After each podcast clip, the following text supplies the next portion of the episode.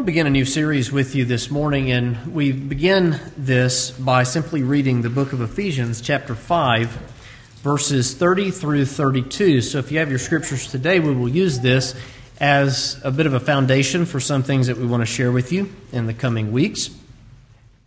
Ephesians chapter 5 and verse 30 For we are members of his body, of his flesh, and of his bones. For this cause shall a man leave his father and mother, and shall be joined unto his wife, and they two shall be one flesh. This is a great mystery, but I speak concerning Christ and the church. Now, as we read that language before you, you, if you're a Bible reader, if you've ever been to a Christian wedding for that sake, you recognize verse 31 For this cause shall a man leave his father and mother and shall be joined unto his wife, and they two shall be one flesh. We usually, no matter what the subject is that we try to speak on, begin with the premise, and as you know, our motto is we run as quickly as we can to the Lord Jesus, as quickly as we can to the cross, as quickly as we can to the message of salvation, because that message is central to everything that we believe, whether a practical matter even in times of correction or rebuke, Christ and the finished work of his salvation for us is central to all that we do. Today, as we introduce this series to you, rather than introducing and speaking on a subject and running as quickly as we can to the message of redemption, we begin at the message of redemption and begin to look how this lesson, this message, this fact of the matter actually is represented by an institution that many of us here are involved in. We all, we trust, came from a union between a man and a woman. And so, this concept of marriage, we all know, we all understand, and it is one that is built fundamentally on the relationship that Jesus has with his people. Paul, here in Ephesians chapter 5, is exhorting about Christian living, Christian life, the principles of what it means to be a disciple of Christ in your own personal life. And he speaks about the way we should all be in submission one to another, the way we should sing to one another, speak to each other in psalms and hymns and spiritual songs, making melody in our hearts. He speaks about the fact that wives are to be a certain way to their husbands Husbands are to be a certain way unto their wives. Children are to be a certain way unto their parents. Parents are to be a certain way unto their children. And even servants and masters are to behave themselves in such a way that is pleasing to God. And all of these principles are built upon this foundation of the work of the Lord Jesus Christ in our lives. Husbands are to love their wives as Christ loved the church. Wives are to submit to their husbands as unto the Lord. Servants to their masters as unto the Lord. Masters are to bless their servants because they have a master in heaven. Children are to obey their parents in the Lord, and we ought to bring up our children in the nurture and admonition of the Lord. There is no separating the Christians walk in Christ with their relationship with Christ. Everything that we do as disciples is to be built upon the finished work of the Lord Jesus Christ. We serve others because of Christ. We do all things through Christ, and even our service by faith is something that is done through Christ, which is in us, the hope of glory. And so we understand the way these principles are connected. We understand the foundation of all that we do as disciples is the Lord Jesus. In the past 14, 15 months here at Flint River, among our congregation, among our membership, in fact, we've been blessed with three weddings. In the year 2020, we have had one baby born and we hope to have another baby born very soon. I know among the congregation here, there are those who are newly married and they would like to have children as soon as they can. And so we understand the importance of biblical understanding for our marriages and the raising of children, the bringing up of children. In fact, I'm presently working with one young couple who is connected with our congregation. They're not members here, but they are connected with our congregation who plan to get married in the month of December. We call these Rona weddings. And if you've, if you've had a wedding, it's where you, in, in Corona land, we, we set aside all of the plans for the, you know, hundred persons gathered together in marriage to have the ceremony and all of the people there and the doves being released and the rice being thrown into your ear and the wedding dress and all of that stuff. We put it all aside and we have a wedding, sometimes with a magistrate or a preacher, and occasionally with mom and dad. And all of that pomp is put away and saved for whenever this ends, when the uh, several thousand dollar place that's been rented can actually be utilized, because nobody wants to rent a several thousand dollar place to have the mom and the dad and the preacher. The preacher would be okay with that. Maybe my family could go hang out for a while after the proceedings are over. But we call these Rona weddings, where we come together and we have a wedding and it's bare bones and essential. Just what is essential is there. Most of the weddings that I have officiated have been that way, strangely enough.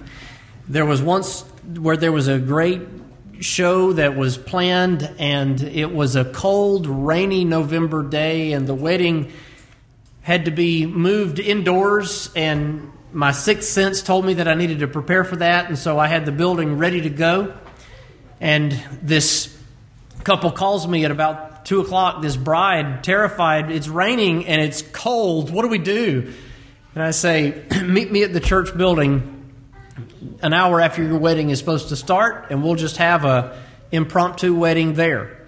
And it, it, was kind of interesting. I gave the guy a microphone and used an iPod to play the music into the microphone as she walked down the aisle. And they had the best time. The family was there, and it was about the same crowd as we have here today. And it was a wedding. It was a very fun wedding. I had a call one time by a young man who was seeking to make some things right in his life. He went to the courthouse to get married to his girlfriend, and he calls me. He says, The courthouse no longer does weddings. What do I do? And I said, What are you wearing? He said, I'm wearing a golf shirt and blue jeans. I said, I'll meet you at the church in two hours in a golf shirt and blue jeans. And they met us here. Rachel went and got some Sierra Mist, or what is it called? What is it that you use? Canadian Mist? Sierra Mist, maybe alcohol. I don't know. But she went and she went and got some Spritey stuff and poured some orange sherbet in it and made some, you know, instant punch and bought a white cake from the cake aisle at Publix and we had them a little wedding here. Brother Hewlin was was doing his uh, work on one of the leaky faucets in a bathroom and he was wearing knee-high socks and cut-off shorts and work boots and an old untucked shirt and a ball cap, and he came in and sat on the back row, took his cap off, and he was the witness to the ceremony. You know, it really isn't about how the marriage starts or the pomp with which it starts. What we have in marriage is so much more important than 400 people coming together to have a party. What we have in marriage, regardless of how it starts, is an institution that exists to glorify the Lord Jesus Christ. And as disciples, I trust what we will see in this series together is how we can glorify the Lord in our marriages. But with all that we've said about the Rona weddings, and we had one of those with just family a few a couple of months ago in our family, and I know one of the couple here who just went and had the certificate filled out and notarized, and that's all you have to do to be a married couple in the state of Alabama legally at present regardless of how this begins, you can see how it's a thought that would be very much on my mind as we have had so many, and also as a pastor, why it would be so important for me to speak about, knowing that so many new marriages have began began recently out of our little congregation. Aside from that, many of you here today are married, and there are many of you here today who will one day, we trust in the near future, also be married. And so it's something that we need teaching on in our church in particular. And because of that, I would like to take you through a brief series on the subject of marriage and the Christian home, using as our foundational verse Ephesians chapter 5 and verse 32. This is a great mystery, Paul says, but I speak concerning Christ and the church. It is a mystery from the foundation of the world that had been revealed in the first century that the institution of marriage, as it was created by God in the beginning of time in the Garden of Eden, was an institution that parallels and foreshadows the relationship that Jesus has with his bride.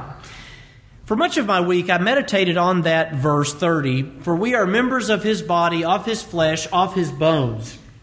Scripture, particularly in Pauline epistles, speaks about the crucifixion of Christ as an event in which we were represented there in the very body of Jesus as he hung upon the cross. Now, there's an old hymn that sometimes people sing. I don't know that it's in our hymnal. I think it is not. Were you there when they crucified my Lord? And it might even be an old spiritual. Were you there when they crucified my Lord? In a sense, no. You and I weren't there. I was born in 1981. That should make me about 20 in my mind. But that's not the case. I wasn't there when they crucified the Lord Jesus, but in another sense, you and I were there when they crucified the Lord Jesus. We were there represented in his body. So Scripture speaks about us as being crucified with him. We read in Scripture that our sins were nailed to the tree of his cross. We read that our sin was imputed the transgressions of his sheep were laid upon him, according to Isaiah 53. And as you know, in my favorite verse in 2 Corinthians 5.21, he was made to be sin for us who knew no sin, that we might be made the righteousness of God in him. We were there, in a sense, on the cross, in that we were represented in the body of the Lord Jesus, so that when he died, he paid the debt that you and I owed the Father. When he was buried, it was as good as if we were buried. When he rose again, we were raised again with him. And Scripture uses that language over and over to convey unto us this thought that as Jesus was upon the cross, our sins were taken away because he represented us there on the tree. And so think about this language as we introduce to you the concept of God instituting marriage momentarily bone of my bone, flesh of my flesh. We are members of his body, of his flesh, and of his bones. A husband and a wife are bone of bone and flesh of flesh. They are one entity. And so is it with us and the Lord Jesus. We are bone of his bone and flesh of his flesh. That was one of my father's favorite sayings when he would preach on this subject as a boy. And I can remember him saying it bone of my bone and flesh of my flesh. And as a little boy, Micah's age, Annabelle's age, I would always be confused by the language. And I would think, that's weird language. I would picture a skeleton. But it made a lasting impact, and I remember it to this day bone of my bone and flesh of my flesh. Why did Adam say that? Because his wife, Eve, as we'll see in just a moment, was taken out of him as a bone. He makes this wife, this companion for him, out of his very own bone and flesh. And then God presents unto Adam this wife, and Adam says, This is bone of my bone and flesh of my flesh. Moses, the writer of Genesis, adds this narration, Therefore shall a man leave father and mother and cleave unto his wife, and they two shall be one flesh. And so, husbands and wives are bone of bone and flesh of flesh. They are one entity in this world, as we are with the Lord Jesus Christ. You are bone of bone and flesh of flesh with the Lord Jesus Christ. That is a mystery. That doesn't mean that we're literally bone of bone and flesh of flesh with Jesus. I've been married for more than two decades to my beloved wife, and we're not of the same DNA, but we are very much one flesh in the biblical sense of bone of bone and flesh of flesh. We are one entity, we are one unit. As we continue to introduce this thought to you, and the longer the series, the longer the preface, this will be a medium sized preface and introduction. Why would you talk about this at this time? Aside from the necessity in our congregation with new marriages and old marriages and future marriages, our land is full of violence and confusion and outright hysteria. We need clear teaching on the purpose of the Christian home from pulpits in this country. Why is that? Stress and trouble does one of two things to a married couple. Brother Jeff and I were talking about this on the phone. I, I think it was Friday night. Stress and trouble, the present circumstance in our country today, can do one of two things. It can drive couples apart, or it can drive couples together. Looking back on my own marriage and some of the issues that we've had to deal with, some of the tragedies that we've had to deal with, the complications, the health problems, loss of little ones, things like that can drive a couple apart or they can drive a couple together. A few years ago, a couple of decades ago, I was close friends with a believing family and they were a couple that I looked up to very much. And tragedy struck their home in the form of a miscarriage. They had but one child, and they wanted another child. They wanted a girl, and they were pregnant with a girl. Tragedy struck, they lost the pregnancy. And it was a terrible, terrible time of crisis for them. They conceived again, they lost the child, and I forget how many children in a row they lost, but it was devastating for that family. Because of that heartache and because of that pain, there arose tensions in the home, and they eventually adopted from another country. And it was shortly after they adopted from another country that, because of the tensions that began with the loss of those children, that marriage came to an end. It was a great tragedy and it was heartbreaking, and the lives of everyone involved, they've never been the same since. It was a shame. You go through things in this life, and they're going to happen. They're inevitable. There are cancers and miscarriages and strokes and heart attacks and viruses and plagues and illnesses and family turmoil and family strife. All of these things are inevitable. In your marriage, and if you're married, if you're going to be, listen to me. Things like that can either drive you closer together or they can drive you further apart. Biblically, I can tell you that when Christ is the center and adherence to His Word is a priority in the home for both persons, both partners, both spouses. The troubles of this world will drive you closer together so that you have a partner to endure the trials with rather than a person to war with in the struggle. You grow closer together as the fires of this life burn in your own personal life you grow closer together rather than further apart. I'm convinced that God has given us the institution of marriage to have a partner to withstand the troubles of this life with. You can, in your own mind, go through the laundry list of issues that you've had to deal with. You've had family issues. I know you have. Every one of you. Why? Because every family, every family is made up of a statistical percentage of sinners. Now, what statistical percentage is that? 100%. Imagine if I were to tell you about a 100% fatal virus. You'd be scared to go in the room.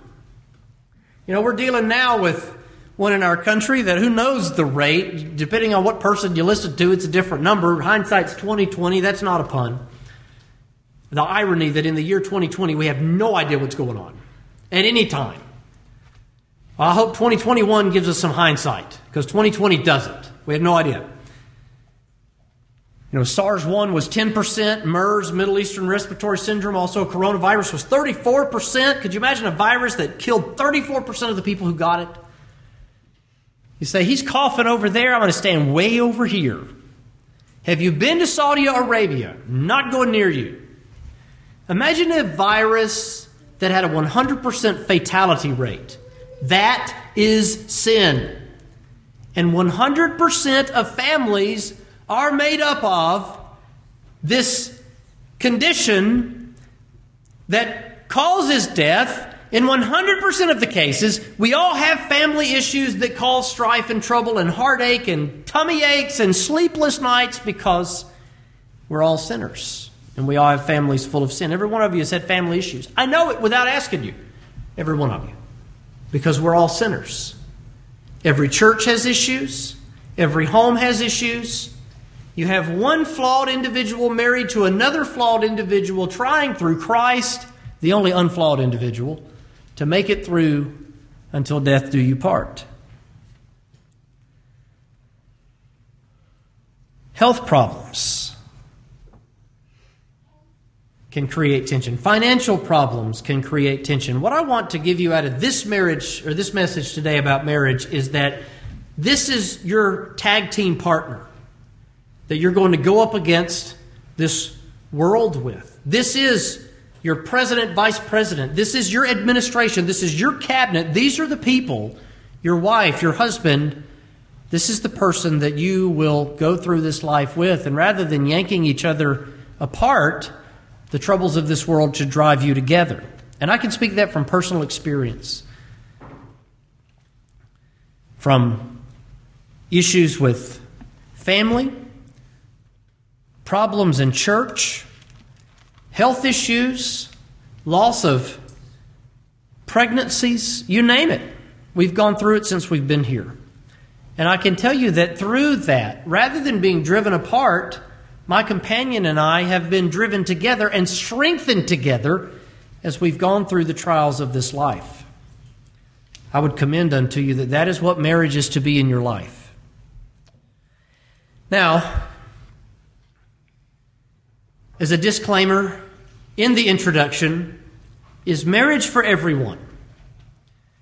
Both the Lord Jesus and the Apostle Paul refer to the fact that there are some people who are eunuchs for the kingdom's sake.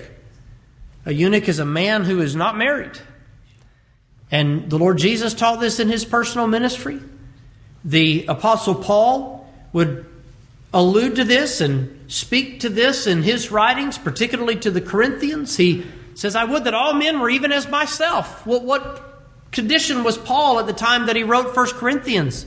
Paul's an unmarried man. That's why God had the opportunity with Paul to use him to travel all around Asia Minor and Europe in his personal life and preach the gospel. He had no wife that he had to leave behind. He had no children that it would have been to forsake, to leave them to go about his ministry. And so this man goes everywhere and he preaches and he devotes himself to the spread of the kingdom amidst so many perils. The troubles that Paul endured for the gospel are staggering, and they would cause most of us to crawl up into the fetal position and simply quit and yet he was faithful. He was faithful. He was faithful, understanding that God's strength is made perfect in weakness. But he was an unmarried man with no wife and children to leave behind. But for the overwhelming majority of us, God has not designed us, He's not given us the gift of celibacy. He's not given us the gift of no desire for the, a person of the opposite sex. And so God has given us marriage He's given us marriage as a blessing to have the blessing of love and companionship in our life. And Paul would have us to marry. As we begin to ask the question, why marriage? What is the purpose of marriage in the world? This is an institution that is attacked in our day and age. It's attacked from several different angles. If you are a person that follows trends and you follow the whims of celebrities and public officials, you know that From one angle in our country, marriage is under attack being redefined.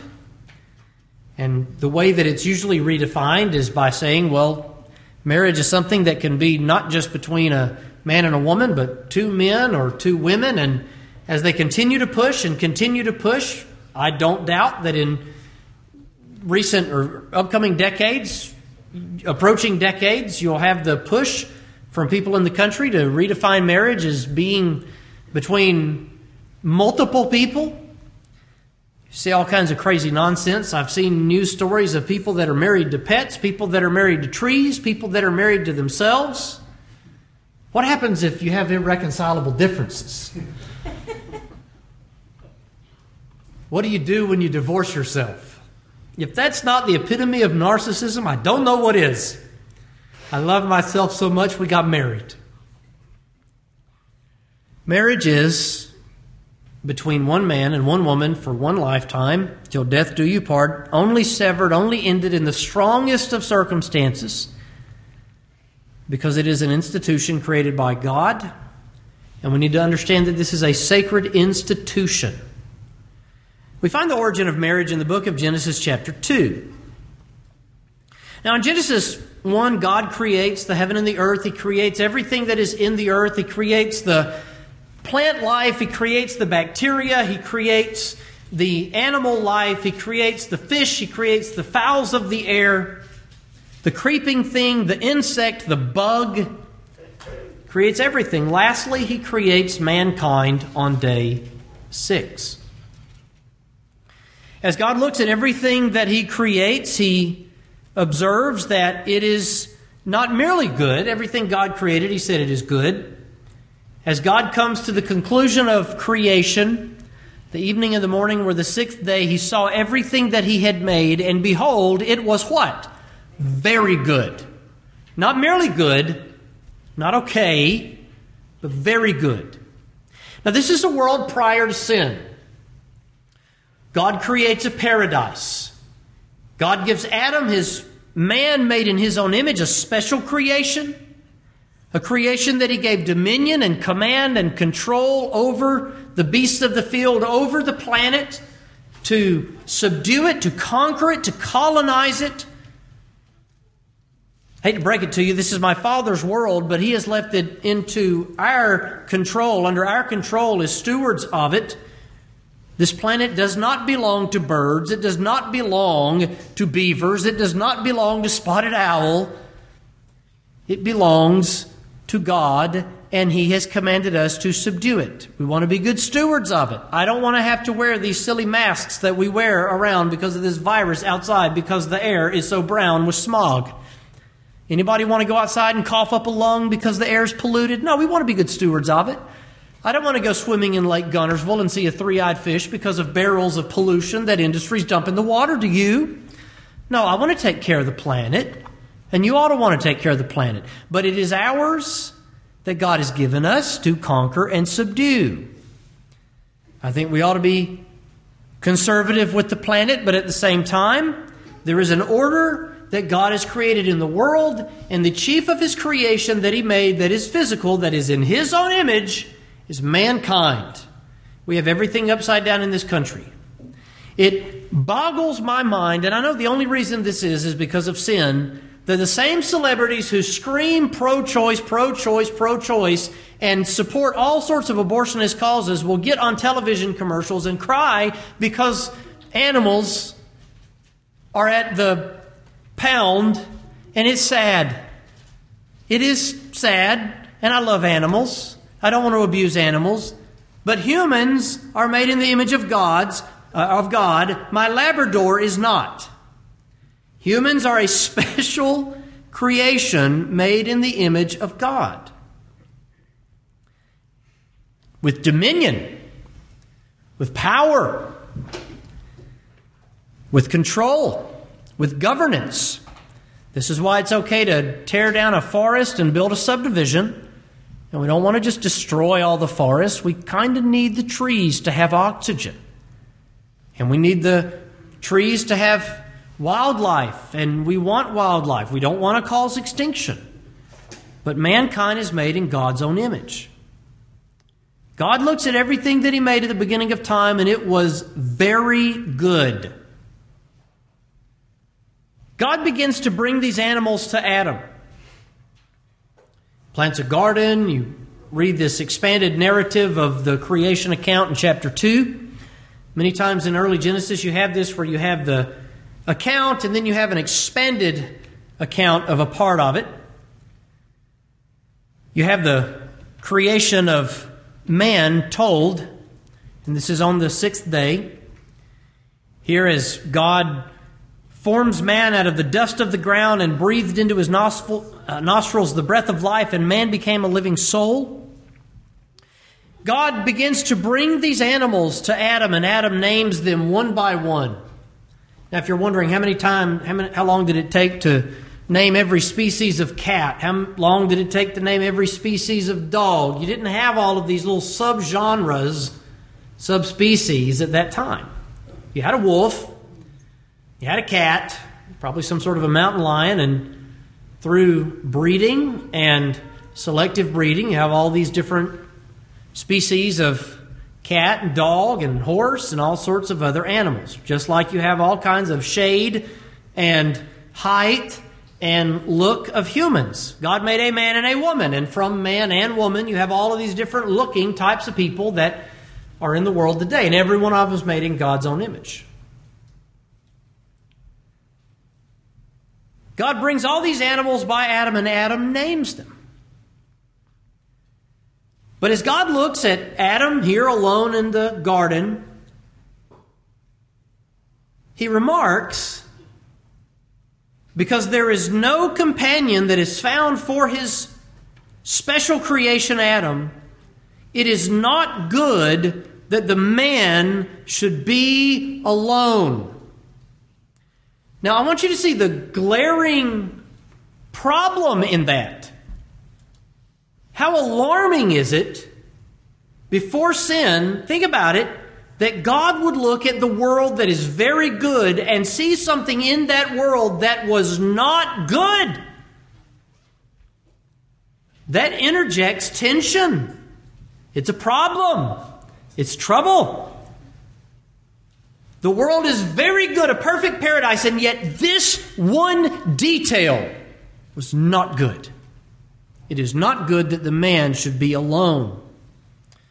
And so, what does God say? I will make a help meet for him. Now, we have made a word out of those two words, help meet for him. And it is the word help meet. And when we say help meet, we mean spouse or companion. But if you notice here, there's a space between these two words because this phrase, help meet, is not a word but a phrase, and it means a helper appropriate for him. The word meet means fitting or appropriate. In other words, there wasn't a fitting companion to be found for Adam. In terms of companionship with elephants, rhinoceros, hippopotamus, or wolves, or lions, or tigers, or fish, or birds, there's a companionship that the man could only receive from another of his own kind. And it was not good that the man was alone. There's a type of companionship that we only have through a spouse. Now, if you're wondering, I'm single, I'm not married, let me just interject this thought to you. In the book of Isaiah, Isaiah speaks to the eunuchs and he encourages them that they have a spouse in God. To the parent who can never have a child, or to the spouse that can never have a child, there are children that you can have in the kingdom of God. You could be a father or a mother in Israel. To those of you who are estranged from your parents or grandparents, there are parents and grandparents in the church. And for those of you that are only children, I know you know my story, you know my brother, you may be, you may be thinking, is that, is that not a better case? No, I promise. There are brothers and sisters in the church that you can have. So through Christ, through God, you have in the church what you missed in a family sense because God supplies our needs as His children. But listen to me. There is a special type of companionship that you only receive through marriage. It is not good that the man is alone. I will make a help meet for him. When you say that verse from now on, I want you to put a space between help and meet for him. I will make a help meet for him. Does that help you understand what the word means? I will make a help meet for him. I will make a helper fitting for him. I will make a help appropriate for him because it is not good that the man should be alone. And so God causes Adam to fall into a deep sleep. God invented anesthesia. God invented surgery via anesthesia. How amazing is that? God calls him to fall into a deep sleep. As he's in the deep sleep, he removes the rib from him. He creates woman from this rib. Adam is awakened. He presents this woman unto Adam. This is now bone of my bone Adam says, And flesh of my flesh, she shall be called woman because she was taken out of man. Therefore shall a man leave his father and mother and cleave unto his wife, and they shall be one flesh. Adam is gifted by God this companion, meet for him that is his wife. So let's make a few observations from this.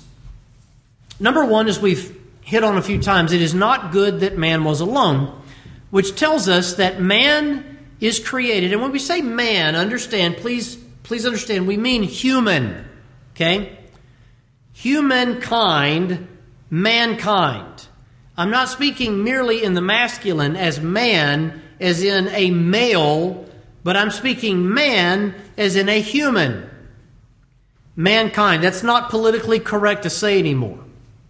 You know, back when our parents were young, to boldly go where no man has gone before, and we had to change it. Star Trek had to get PC. Boldly go where no one has gone before. Okay, whatever. But when I say man here, I have reference to mankind. Now, by the way, early in Genesis, this term Adam can even have reference to the race of man. There's but one race in the world the race of Adam. Now, we come in different complexions. And it's all determined based upon one chemical we have in our skin melanin. I heard a preacher, African American gentleman, Voddie Baucham, one, one time, a, a very outstanding preacher, make the comment that it doesn't mean that God loves him anymore because him, he gave him more of it than he gave us. That's simply a, body chemical that changes the color of your skin. We're all we're all containing that color in our skin. It's why we get a suntan when we go outside. There's but one race, the race of Adam. You know what the word Adam means? Red. What color do you think Adam was? Well, by that, ruddy, red. He was probably a reddish complected individual. If anything, those of us who are of Caucasian, light skin heritage, we, we may have lost some genetics along the way because we no longer have the dark skin. And so when people like me go outside, we turn bright, blazing neon pink. And it's awful. Bless the children that were born to me and Rachel who got my skin complexion. You get freckles and dark pink skin. God creates this man from this union between the man and the wife that he made come every human being. We are all his offspring. We are the race of Adam. We are descendants of Adam. But God creates this institution here in the Garden of Eden. It is an institution that God has created, and he created it to fill the void that the man had for companionship. Adam was created with a need for a spouse a need for a companion. As we observe from the language, it is not good that the man is alone. To be alone and to be lonely is not a good thing. By the way, again, this is one of the reasons that God gave us the church. It's why fellowship is so important. We have the blessing today of technology where we can talk to each other and see how we're doing and text each other and email each other and private message each other on Facebook and write little graffiti on each other's walls and we can communicate with each other. There should never be a lonely person in the church. Sometimes there are, and it's because we fail. The church is to supply this intimacy, this fellowship, this family, companionship. But there's no substitute for this companionship between a man and his wife because it is literally a parallel to the companionship that we are to have with Jesus. By the way, if you are a person who has the gift of celibacy, what ought you to do? Devote the same level of devotion and interaction with your Lord Jesus that you would devote with a spouse. If you're a single person, there's a lot in this message for you. Devote the same attention to the Lord that you would devote to your spouse. Speaking about the goodness of marriage and the fact that it is a blessing, God gives this woman to Adam as a gift in the book of Proverbs, chapter 18, verse 22 Whoso findeth a wife findeth a good thing and obtaineth favor of the Lord. Scripture does not speak of marriage with the same sort of cynical irony that people speak about marriage with today. God does not endorse referring to your wife as the old ball and chain. Do you know what a ball and chain was? You know what a ball and chain was? It was a weight they chained to your leg as a prisoner so you couldn't get away. Men, word to the wise don't call your wife a chain that is put on a slave. She is not a prison sentence. She is a person to be adored. She is a person to be pampered and loved and cared for.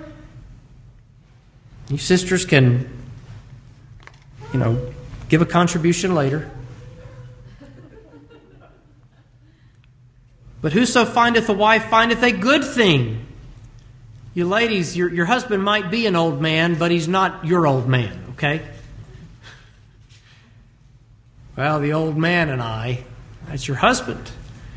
There's a deacon brother from the church I went to occasionally growing up on the off Sundays. You know, Ebenezer met every other Sunday as was the tradition among a lot of our people at the time. And he would always refer to his wife, and they were in their 70s when I met him, late 60s when I met him. He would always refer to her as his little bride. And he told me to do that. He said, Now listen, you better talk about your wife as your little bride. Because that's what I that's what I refer to mine as. We need to care for these our bride and love them like Jesus loved the church. You know what that was? That was an aged man exhorting a younger man how to love his wife. What a blessing men like that have been in my life. Whoso findeth a wife findeth a good thing. A wife is a good thing and obtaineth favor of the Lord. If you have a wife, you have obtained favor of the Lord. And I believe that could apply to you, sisters, too. If you have found a godly husband, you have obtained favor of the Lord sharing a passage on Paul's commendation of marriage, even though Paul did say that he was a man who had the gift of celibacy and he wished that all men were even as himself. He commended on multiple multiple accounts marriage. He would exhort that the younger women marry. I would therefore, I will therefore that the younger women marry, bear children, guide the house, give none occasion to the adversary to speak reproachfully. This is 1 Timothy 5:14. I would that younger women would what? Get married, manage the home, give no occasion to the adversary to speak reproachfully. Paul would that women, what? Marry. It's a good thing. Conversely, this is something that we'll point out in a upcoming message. If a woman does give occasion for the adversary to speak reproachfully, if she is a re- rebellious wife, a wife that is evil to her husband, she causes the word of God to be blasphemed. To blaspheme means to speak evil. Understand how important it is for a Christian to have a biblical home. There is no excuse for Christians, for two Christians, to have a destructive home. That happens when one of the parties turns away from Christ to sin. It doesn't just happen. We think, well, it just happened. You know, it was just what happened. No, it's not just what happened. Somebody turned to sin. Understand, let me just introduce this thought to us today. We don't have to fight with people. We don't have to fight. We can be Christ like, and even when there is disagreements, which sometimes has happened, it happens in my home because guess what? You might take this, you might be surprised by this. Sometimes I'm grumpy. And sometimes there is tension in a home. But we don't have to fight. We don't have to argue. We don't have to be cruel to each other. We can look at each other and pity each other in homes and love each other through the problems as Jesus loves us. Christians have no excuse. And when it happens, it's because one person, maybe both people in the home, turned from following Christ and are blinded, are deceived, are just outright rebellious and selfish, whatever the case. Marriages fail because people turn to sin. Hebrews chapter 13 and verse 4 Marriage is honorable in all, and the bed undefiled. But whoremongers and adulterers God will judge. Marriage is honorable, and the bed is undefiled. Now, as we think about marriage, and we have just but a few moments remaining together, we've already talked about why marriage, and we've already looked at the origin of marriage. The point that I want to leave you with today, after having mentioned tension in the home and the blessing of having a Christian marriage, Where do we find the origin of marriage?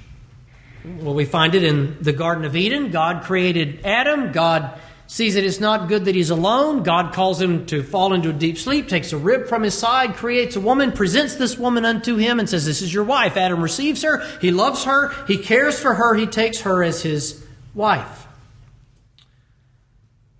Since God created marriage, God sets the rules for marriage, and marriage will only be successful.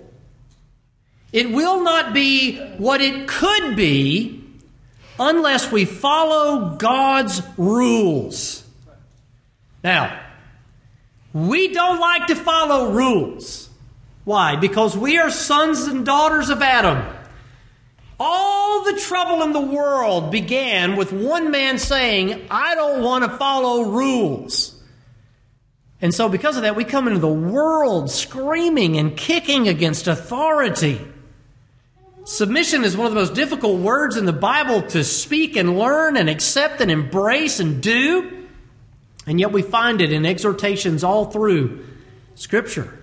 We submit to God we submit to the powers that be unless they forbid the worship of God, in which case we say we ought to obey God rather than man. And we submit, listen to me, one to another. We submit wives to husbands. And as husbands, we submit to Christ.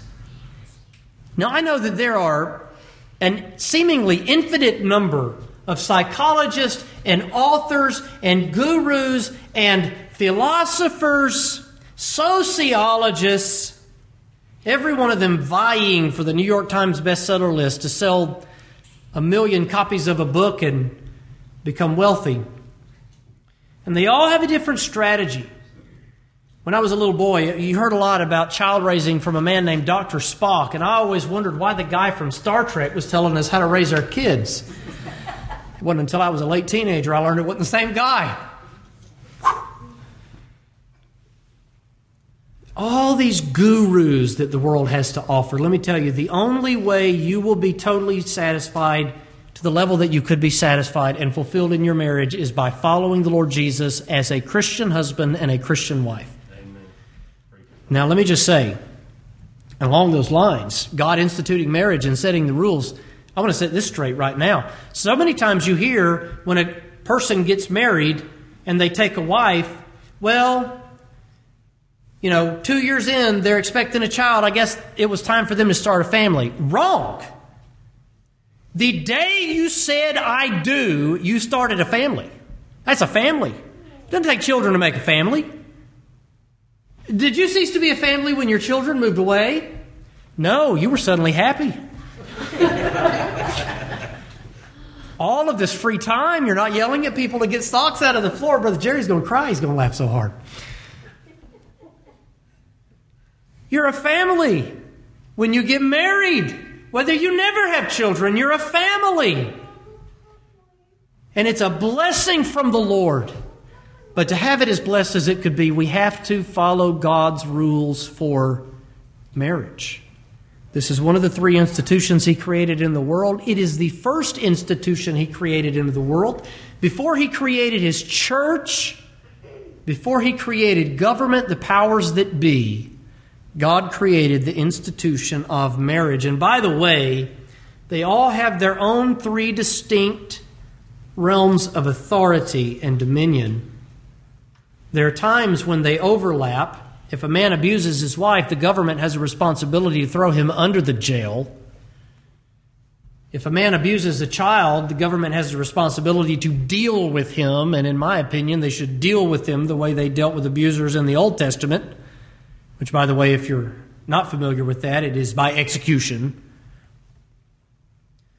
And certainly the church is to inform and instruct the family how they are to function. But you know, I can't raise your children for you. I have a hard enough time with mine. The church teaches, the church is an institution of worship, the government is a terror to evil. It is a responsibility of moms and dads to raise their children in the nurture and admonition of the Lord. This is an institution God has created in the world. Now, as we close today, as far as what this marriage is to be, a marriage is an institution comprised of one man and one woman, a husband and a wife, till death do them part.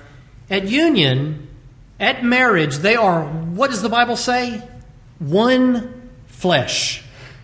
Now, I want to give you some implications of that. Now, this has been a very off the cuff message. I'm going to look back over the notes and reflect on the message and think, where did you derail? Because it hasn't been anything that I planned to say. Marriage being one union, one flesh between a man and a woman, only severed through the most extreme of circumstances. Perhaps in this series we'll talk about killers of marriage. For this cause shall a man leave his father and mother and cleave unto his wife, and they shall be one flesh. A marriage is an independent union from father or mother, a fresh home, a fresh family, answerable to God, the husband being the head of the house. The head of the wife is the husband, the head of the husband is Christ, the head of Christ is God the Father. You know, the biblical order of authority from the book of 1 Corinthians. You leave and you cleave. We'll talk about leaving and being independent in an upcoming message. But you are one flesh. Now, as we end on this concept of one flesh, let's look at what that presents to us. You are one entity. You are one entity. You are a unit. You are one flesh. Viewed through the scriptural grid as one being, even though you are two separate people, you are one flesh, bone of bone, flesh of flesh, as much as if you were one person. And we ought to behave as such. As one flesh, I would exhort you to have one bedroom. I would exhort you to have one bed. Now, I know there are medical conditions that prevent that. My father snores so loud, sometimes I wonder how the neighbors get to sleep. It sounds like a bear is mauling some helpless creature in the room next door. I mean, you're sitting in the living room, he's asleep, and you're like, wow, I understand why mom sleeps 60 feet away on the other end of the house. But you know, I've commended unto you for years, and if I've ever had counseling with you, premarital counseling with you, you know that we talk about the importance of a couple sharing a bed. Scripture calls it the marriage bed. Obviously, if it's one bedroom and one bed, it's not two separate places. one intimate partner for the rest of your life, one bank account. So much trouble is interjected into marriage when you have his money and her money. What I make is hers. What she makes is hers. Anyway. I say she, she has a great paying career. Everything that I make is, is hers. But we have one account. We make financial decisions as a unit. And it's our money. Think about the couple where one makes 60,000 and one makes 30,000 and the one that makes 60 thinks that they have a greater share of the swing of power than the other. No, you're a family. It all goes into one pot and it belongs unto you as a unit. You are one flesh. And as one flesh, we make decisions how? As one unit. As one unit. Now, we'll talk in an upcoming message about the order of authority in the home and the respect and the submission and the understanding that we ought to have as married couples. But there should never be where one decision is pursued by one and another decision is pursued after another all that does is create lasting tension and controversy in a home. I might also insist that this should even play out how we make decisions together as a church body. You ever seen a husband and a wife argue with each other and make different decisions in church conference? That's a shame. That ought not be. There's a biblical framework of authority that we ought to submit to. Hope these thoughts have been a benefit to you. I look forward to sharing some more of what Scripture says about this matter as we continue to study this together. Let's pray. Father, we come to you today in a troubled time, and Lord, we know that you gave this institution of marriage for the troubled times. And as much as we love the times of vacation and the times of leisure and the times of relaxation, we know, Father, that you gave us this institution to find companionship greater than any other form of companionship between two individuals, short of the relationship that we have with your son, albeit that this parallels it between a husband and a wife. Lord, we pray that our marriages would be strengthened in this. We pray, Father, that you would lift up the hands that do hang down and strengthen the feeble knees and give grace and understanding and open hearts and submission to your word. The message and the words are imperfect, Father, but we pray through this the wisdom of Scripture would shine out unto these people, and that this could be a series that strengthens their relationships with each other. And Father, we pray that through adherence to your word, our marriages wouldn't end in pain and tension and division. Where they have, give grace. Where new marriages begin, give grace. Where marriages are now, where once they had failed, give grace to make this union the best that it can be. We pray, Father, that our marriages would glorify you, that our homes would glorify you. Lord, we just ask for your Son's presence. And above all, Lord, we ask for forgiveness, for we know how we have failed. We say this in Jesus' name. Amen.